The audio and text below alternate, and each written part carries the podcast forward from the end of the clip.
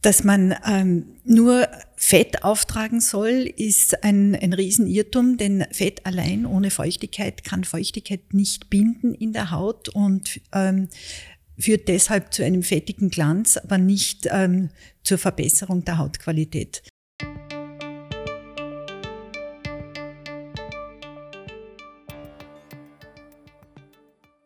Herzlich willkommen zur Sprechstunde am Uniklinikum. Mein Name ist Simone Pfanni-Bichler, ich bin die Pressesprecherin des Hauses und darf Sie zu einer weiteren Folge unseres Podcasts begrüßen.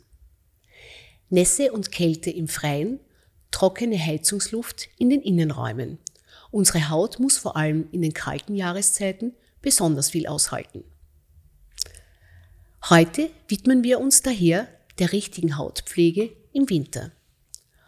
Ob man nach wie vor bei trockener Haut zu Melkfett und Co. greifen soll, ob Kollagenkapseln wirklich der Jungbrunnen sind oder die Haut von Männern anders gepflegt werden muss, erklärt uns unser heutiger Gast, Frau Professorin Dr. Daisy Kopperer von der Universitätsklinik für Dermatologie und Venerologie. Liebe Frau Professor, herzlichen Dank fürs Kommen. Danke, dass Sie sich Zeit für uns genommen haben.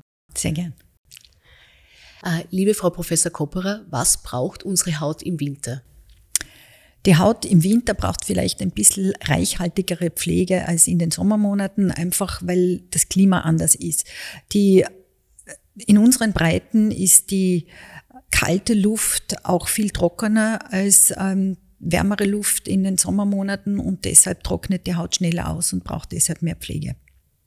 Ist der Winter gleich schlecht für die Haut wie der Sommer? Jein. Ähm, wir haben im Sommer vor allem das UV-Licht, das schädigend ist, aber wir dürfen nicht vergessen, dass Tageslicht auch UV-Anteil hat und im Winter UV auch einwirkt. Also da haben wir mal einen Gleichstand. Was im Winter dazu kommt, ist einfach die Austrocknung der Haut durch die kalte Luft und das betrifft vor allem die exponierten Areale. Das heißt eben das Gesicht, ähm, und die Handrücken vor allem, weil alles andere ist im Winter eingepackt. Was sind die größten Irrtümer in Bezug auf die richtige Hautpflege bei kalten Jahreszeiten? Dass man ähm, nur Fett auftragen soll, ist ein, ein Riesenirrtum, denn Fett allein ohne Feuchtigkeit kann Feuchtigkeit nicht binden in der Haut und ähm, führt deshalb zu einem fettigen Glanz, aber nicht ähm, zur Verbesserung der Hautqualität. Man sollte immer Öl und Wasser in eben geeigneter Menge, abgestimmt auf den Hauttyp und auf die Jahreszeit für die Hautpflege verwenden. Was mache ich beim Skifahren, wenn es klirrend kalt ist, ich mich nicht eingeschmiert habe und es sehr windig wird? Es gibt manchmal so Tage, da denkt man beim Weggehen nicht dran, sich das Gesicht entsprechend ähm, vorzubereiten für Kälte und äh, Sonne. Und wenn man dann am Lift sitzt, fällt einem ein, oh je, ich habe vergessen. Da ist ein ganz guter Tipp, man muss nicht einmal die Handschuhe ausziehen dafür, einen guten Lippenpflegestift in der ähm, Skianzugtasche zu haben, den herauszunehmen und zwei, dreimal über die Wangen und über die Nase zu fahren. Ähm, damit ähm, hat man diese Pflege auch und muss sich nicht einmal ähm, die Finger patzig machen. Äh, wie sieht es mit dem Sonnenschutz aus? Soll man auch im Winter Sonnenschutz verwenden? Das ist eine Frage, die kommt bei mir ganz besonders gut an, denn man soll täglich Sonnenschutz verwenden, denn das UV-Licht und das UV-Licht konsumieren wir nicht nur, wenn wir die Sonne als ähm, Sonnenschein wahrnehmen, sondern auch mit dem Tageslicht konsumieren wir UV-Licht. Und äh, diese chronische Exposition macht Hautalterung und führt eben zur Bildung von Falten und Runzeln. Und wenn ich täglich in meiner Hautpflege einen UV-Schutz anwende, dann kann ich diese chronische Lichtschädigung der Haut, die vor allem im Gesicht, am Hals und an den Handrücken und Unterarmen auftritt, deutlich verringern. Ist die Höhe des Sonnenschutzfaktors ausschlaggebend? Ja, natürlich. Ähm, es muss aber nicht unbedingt immer Lichtschutzfaktor 50 sein. Wenn man sich die Formel anschaut, wie sich der Lichtschutz berechnet, die müssen wir jetzt nicht im Detail durchgehen, dann macht es Sinn, ab ähm, einem Lichtschutzfaktor von 10 aufwärts, denn bereits Lichtschutzfaktor 10 filtert 90 Prozent der UV-Wirkung ab. Frau Professor, Sie sprechen immer von dem UV-Licht. Warum ist das so schädlich?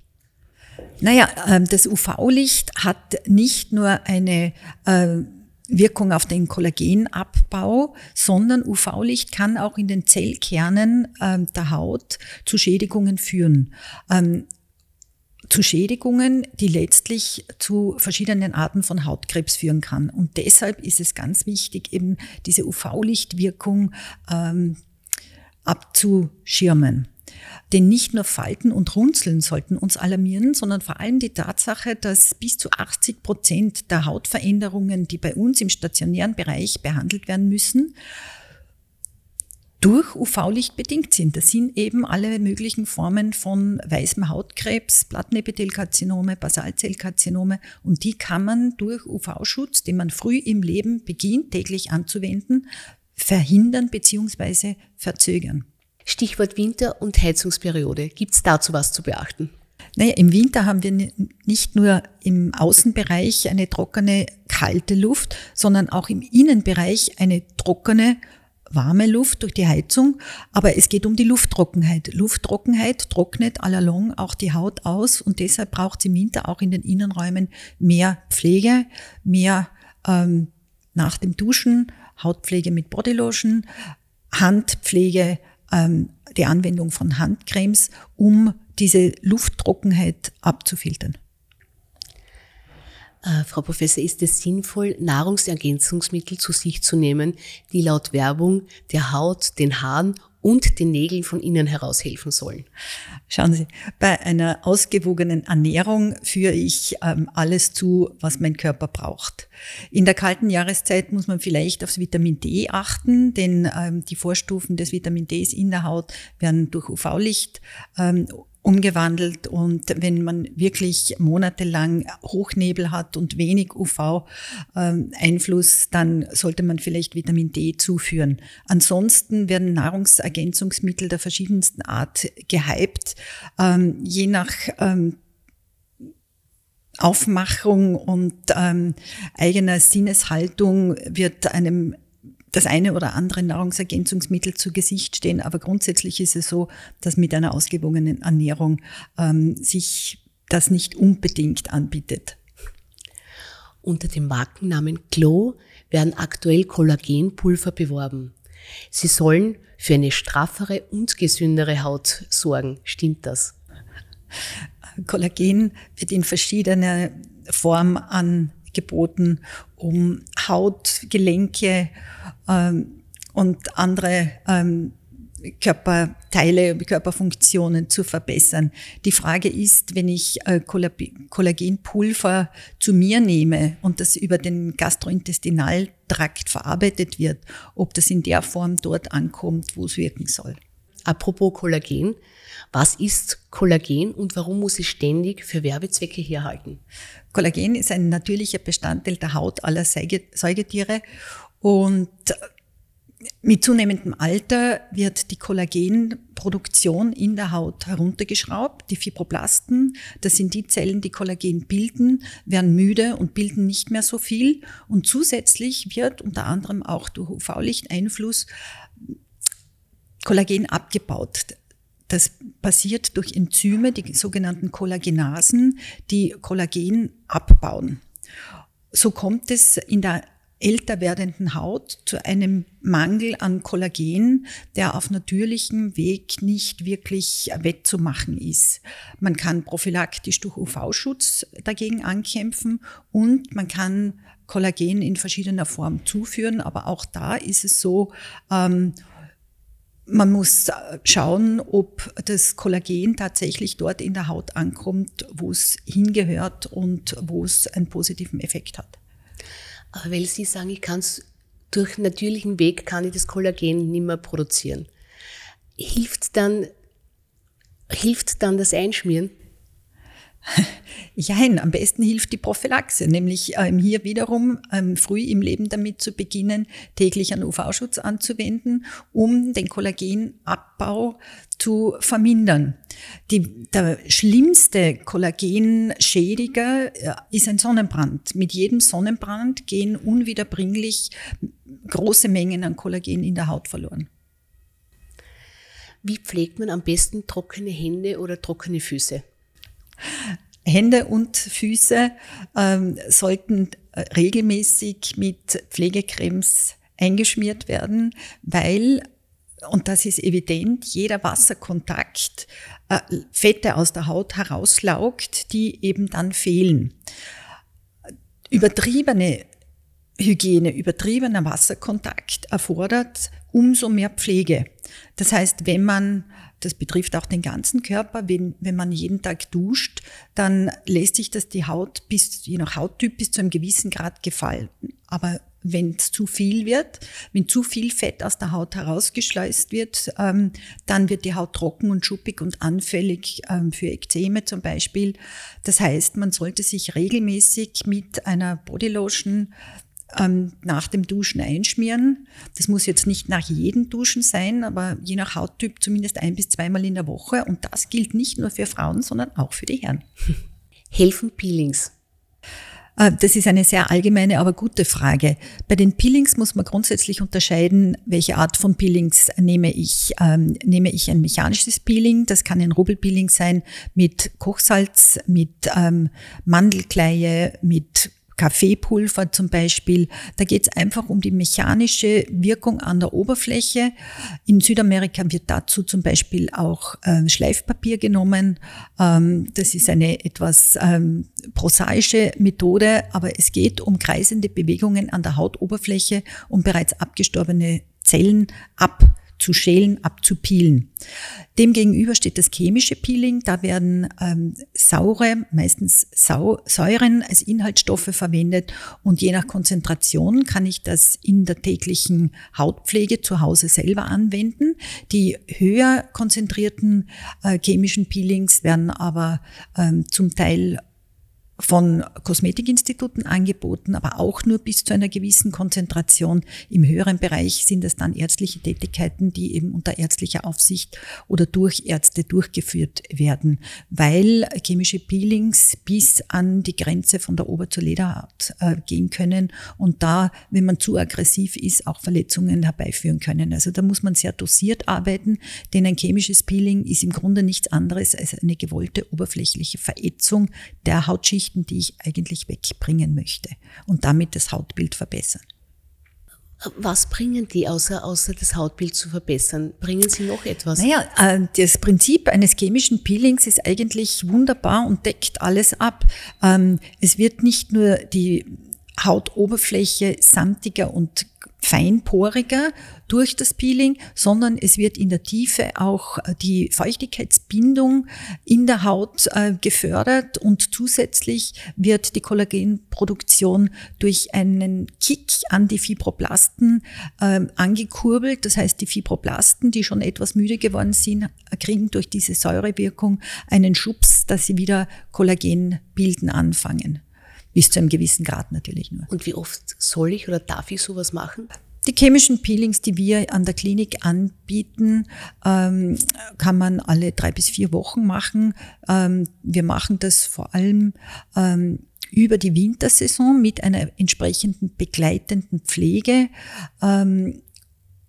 weil ein Peeling und ähm, extreme UV-Belastung nicht günstig ist, soll man die Peelings im Sommer eher, eher meiden. Auf der anderen Seite muss man ähm, auf die begleitende Pflege sehr gut Acht geben, denn im Winter mit der trockenen Luft muss man dagegen steuern. Also es gibt eigentlich keine Jahreszeit, die schlecht oder gut für Peelings ist. Ein oberflächliches chemisches Peeling ist ähm, jederzeit gut, dann und wann anzuwenden, einfach um die Hautoberfläche frischer ausschauen zu lassen. Sie haben haben schon einmal das Fett auf der Haut erwähnt. Soll man zu den Klassikern wie Melkerfetten, Vaseline und Co. nicht greifen, wenn man zu extrem trockener Haut neigt?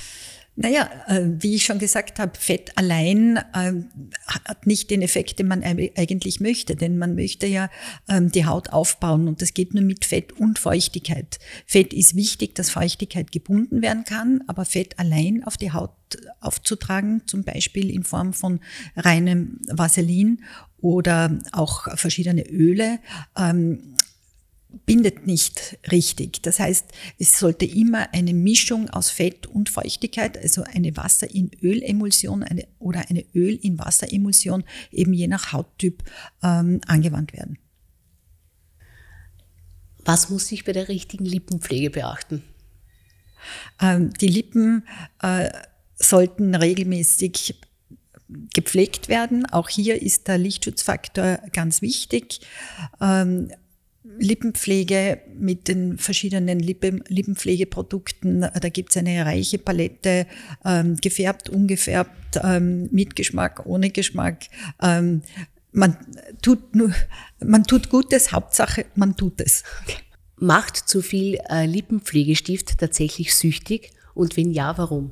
Naja, das kommt wieder darauf an, ähm, wie die Zusammensetzung dieser Lippenpflegestifte ist. Wenn das rein Fett und rein Vaselinlastig ist, dann ähm, kommt es nicht zur Einlagerung von Feuchtigkeit in die Lippen und dadurch zu einem Austrocknungseffekt und dadurch zu einem ständig wieder hingreifen und nachschmieren, was dann nicht mehr den Pflegeeffekt hat, sondern eher noch zusätzlich zur Austrocknung führt. Aber den Suchtfaktor, den kann man nicht feststellen. Es ist nicht wissenschaftlich erwiesen. ähm, Frau Professor, was mache ich wegen meiner Nase vom Schneuzen oder unterhalb von meiner Nase, wenn ich total rot bin? Über Nacht eine gute Pflegecreme anwenden, damit sich die Haut beruhigen kann, vielleicht mit ein paar Inhaltsstoffen, die auch ähm, entzündungshemmend sind. Wie erkenne ich eine gute Hautcreme? Hm. Ähm, es hat sicher äh, der Preis nichts mit der Qualität eines Produkts zu tun. Ähm, da sind verschiedene Philosophien dahinter. Manche Leute glauben, dass eine teure Creme besser sein muss. Ähm, da möchte ich jetzt äh, gar nicht dazu kommentieren. Wichtig ist, ähm, dass es Pflegeprodukte möglichst ohne Duftstoffe sind, ohne Konservierungsmittel, weil das potenziell alle allergieerregende Stoffe sein können und die nicht von allen vertragen wird.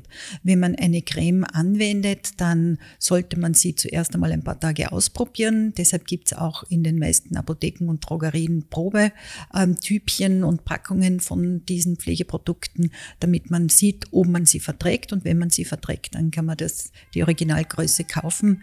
Ähm, wenn eine Creme, ähm, je nachdem, was die Inhaltsstoffe sind, dazu führt, dass man am nächsten Tag knallrot ist, dann verträgt man einen Inhaltsstoff nicht, dann sollte man es besser bleiben lassen. Gibt es so etwas wie das Basisset für die tägliche Hautpflege?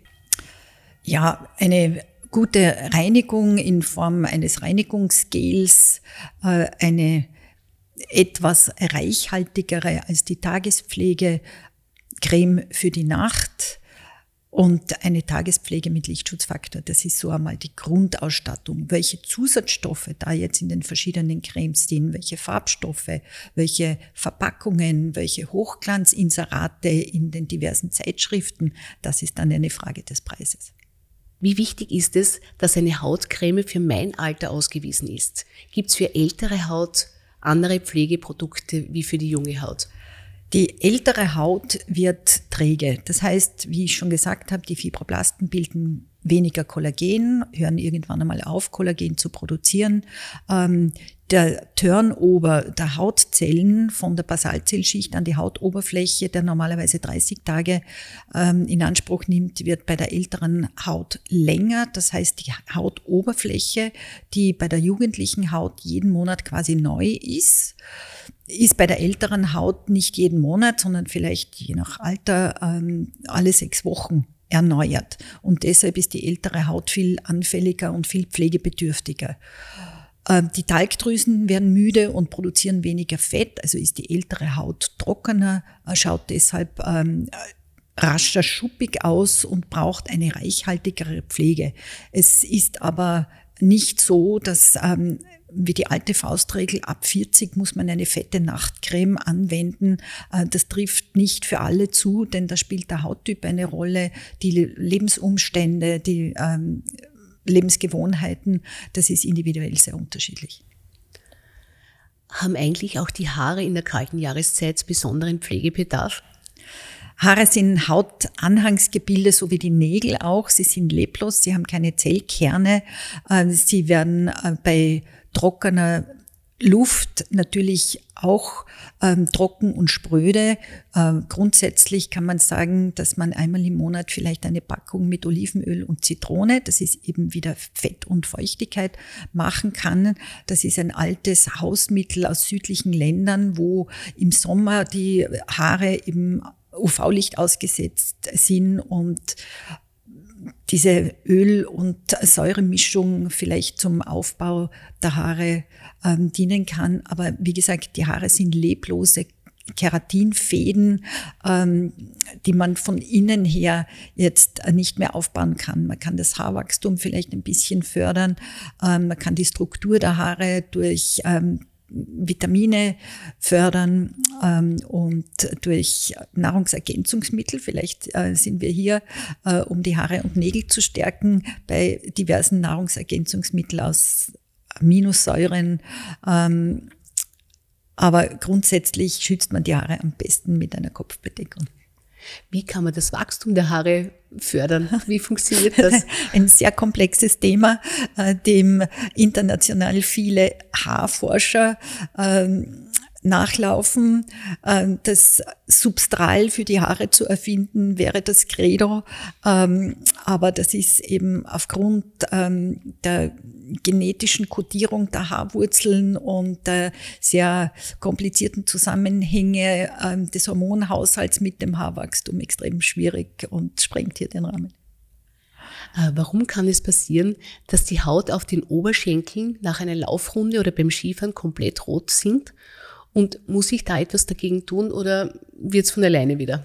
Erstens kann die Rötung durch Kälteeinwirkung zustande kommen und zweitens mechanisch durch das Reiben einer kurzen Laufhose an den Oberschenkeln zum Beispiel oder auch ähm, das Reiben einer, einer Skibekleidung. Ähm, da empfiehlt sich, dass man weiche Skiunterwäsche anzieht ähm, und die das Scheuern verhindert. Und wenn man ähm, Laufhosen kurze anhat, dann sollte man eine Kälteschutzcreme anwenden. Aber ich würde vorschlagen, wir haben heute minus neun Grad in kurzen Hosen laufen zu gehen, ähm, empfiehlt sich da ohnehin nicht. Also eine, im Winter eine lange Laufhose, dann kann man das ähm, verhindern.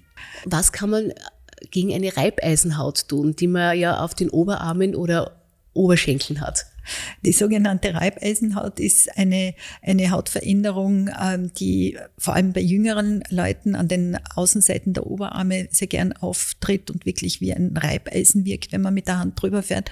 Ähm, das ist eine Verhornungsstörung, die sogenannte Supra Keratosis follicularis, eine Verhornungsstörung ähm, der Haartalgdrüsenfollikel im oberen Bereich am Übergang zur Hautoberfläche. Und das kann man zum Beispiel mit ähm, schälenden Cremes oder auch wunderbar beim Duschen mit einem Kochsalzpeeling ähm, verbessern. Und zwar nimmt man da ganz einfach Kochsalz aus der Küche und ähm, fährt mit kreisenden Bewegungen ähm, mit diesem Salz über diese Reibeisenhautstellen und kann das beim Duschen sehr schön weich machen dadurch, weil die oberen eben ähm, verhornten Hautstellen da abgepielt werden. Das ist ein mechanisches Peeling, ein sogenanntes Rubelpeeling, ähm, wo Kochsalz ähm, ganz gut geeignet ist. Wenn jemand sagt, Salz ist mir zu brutal, dann kann man auch Kristallzucker nehmen. Auch en vogue ist jetzt das Kaffeepeeling. Wie schaut's damit aus? Ähm, da geht's auch um die körnige Struktur des Kaffees. Der muss relativ grob gemahlen sein, damit dieses Peeling stattfindet. Ich würde das aber nicht empfehlen, weil Sie sich damit die Dusche vollkommen ver unreinigen. Ähm, da ist das Salzpeeling sicher viel besser. Und für die Haut gleich gut. Äh, gelten alle Ihre Tipps für Frauen und Männer gleichermaßen oder gibt es auch bei der Hautpflege äh, genderspezifische Unterschiede? Äh, jein, äh, da ist es vor allem die, die Aufmachung, die Verpackung und der Geruch äh, der Pflegeprodukte, die da unterschiedlich sind, aber von den Inhaltsstoffen her äh, gibt es da kaum einen Unterschied. Das dürfen auch die Herren in die Tiegelchen der Damen greifen. Ähm, ich denke, da ist ein Sinneswandel im Gange. Die jüngere Generation pflegt ihre Haut. Auch die Herren der jüngeren Generation pflegen ihre Haut viel mehr als ihre, noch ihre Väter, weil früher war es doch so, ähm, dass Hautpflege Weiberkram war und äh, das stimmt bei weitem nicht. Und auch die älteren Herren dürfen ihre Haut regelmäßig pflegen. Was tun Sie für Ihre Haut? Ja, das Wichtigste ist, seit ich irgendwie ähm, mit der Dermatologie zu tun habe, verwende ich täglich einen, eine Tagespflege mit hohem Lichtschutzfaktor, ähm, das ist das Um und Auf. Ähm, ob man dann eine getönte oder eine nicht getönte Tagespflege verwendet, ist Geschmackssache. Ich bin sehr pragmatisch. Ich finde, dass die Kombinationsprodukte, wo Fett, Feuchtigkeit, UV-Schutz und Tönung drinnen ist, das Ideale, weil dann nehme ich ein Produkt und habe alles im Griff. Aber da gehen die Meinungen auseinander. Manche möchten lieber zuerst eine ähm, Pflegecreme und dann eine, eine Sonnenschutzcreme und darüber dann womöglich noch ein dekorierendes Make-up. Ähm, da scheiden sich die Geister. Wichtig ist, dass man pflegt und das Allerwichtigste ist der UV-Schutz. Der sollte so selbstverständlich sein wie das tägliche Zähneputzen. Liebe Frau Professor, herzlichen Dank für Ihr Kommen und die tollen Hauttipps, die Sie uns heute gegeben haben. Sehr gern. Danke für die Einladung. Liebe Hörerinnen und Hörer, auch Ihnen vielen Dank fürs Zuhören. Einen schönen Tag noch, bleiben Sie gesund und bis bald bei unserer Sprechstunde am Uniklinikum.